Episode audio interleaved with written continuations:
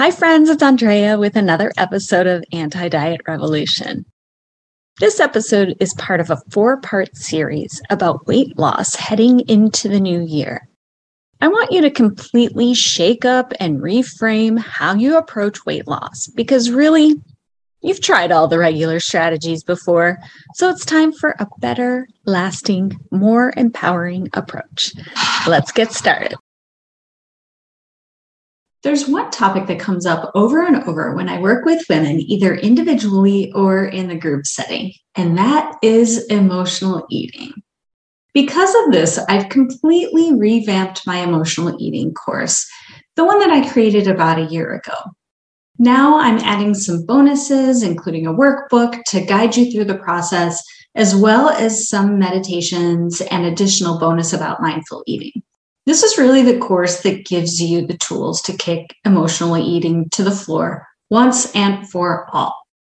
Many of my clients say they want to feel more in control of their food choices. But once you understand emotional eating patterns, their triggers, and the habits, it's more of a freedom that you experience once you experience this. And that freedom is incredible. For example, one client described a lifting of a weight that she had carried around with her since she was in middle school. This has opened up space for her to return to the workforce, and she says she does not remember ever feeling that happy. Many of us feel that we're a victim of emotional eating, and we don't have to be. To get us to that food freedom that we're seeking, it's important to understand that emotional eating and really understand the strategies of how to address it. It doesn't involve being stricter with yourself. I know you've tried that and it absolutely doesn't work. Check the link in the show notes for more information. This is something I know 100% in my heart is going to help so many women. And right now, I'm offering some incredible bonuses. So go check that out too.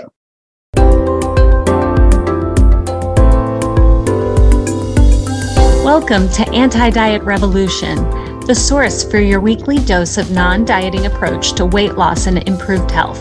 I'm Andrea Heyman, and I've been a registered dietitian for over 25 years, specializing in weight management. I've seen countless women struggle in their quest to meet their weight loss and health goals. Over the years, I've learned that traditional diet culture strategies just don't work. I found the keys to help you feed yourself, lose the weight, and meet your wellness goals without restrictive eating, menu plans, or missing out on your favorite foods. Through a non diet approach, I'll provide mindset strategies, tips, tricks to achieve your healthiest body, and I'll share the stories, strategies, and successes to get your healthiest self.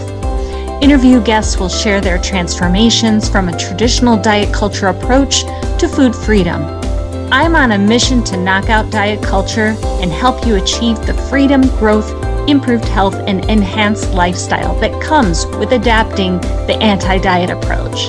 Let's dive in. It's that time of year when we start gearing up for resolutions and we plan our weight loss, eating, and exercise plans. I'm all for a fresh start and improving ourselves and health but most of us go about it in a very, very diet culture centric way. In fact, the term resolution actually means a firm decision to do or not to do something. It feels very black or white. Do something or don't. Diet, don't diet. Good food, bad food. And making a resolution is very similar. It means it's the act of resolving or determining upon an action, a course of action, method, procedure, etc. A decision or a determination, a firm resolution to do something. So just the definition alone feels very problematic.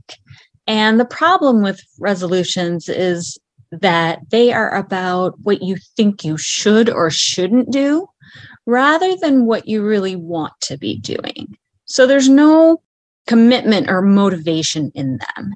And the problem is that you're taking something that doesn't mean anything to you and trying to make it happen. So it's sort of like fitting, what's that phrase? Like fitting a square peg in a round hole.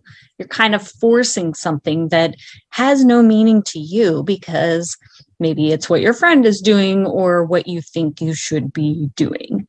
And so they lack the foundation of a meaning and don't really have any personal relevance that makes them run out of steam after a little bit. You might have some success at the beginning, but they just don't last and stick long term. Similarly, another issue is that the timing is can be wrong and forced. I mean, we have 365 days out of the year. What makes this one day in the year the precise day that you should start your weight loss journey or your weight loss program? Why wait for this one day to make that decision? There are all these other days out of the year that are equally as good and available to you. And so forcing it into New Year's might not be the right timing for you. In general, when you make New Year's resolutions, you set yourself up to feel like a failure. Or, you know, some people might say they're lazy or they have no willpower. And because you fail so quickly and thoroughly, you easily give up trying to change or trying to lose weight altogether.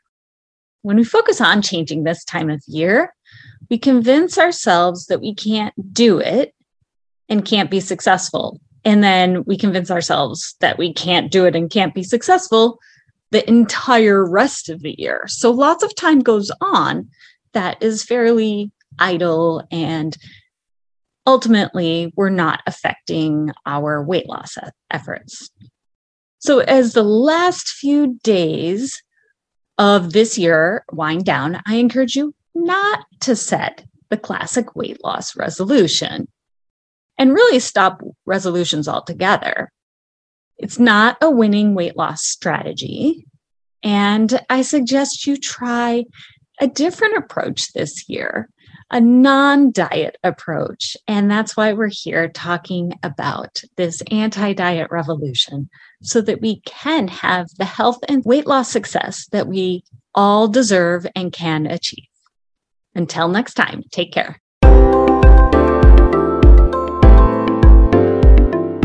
If you like this episode, please rate and leave a review. This is how we get the word out to others so they can be part of the anti diet revolution. I read every review I receive and use that to push out more episodes that are helping you. Thanks for joining me today. Talk to you next week.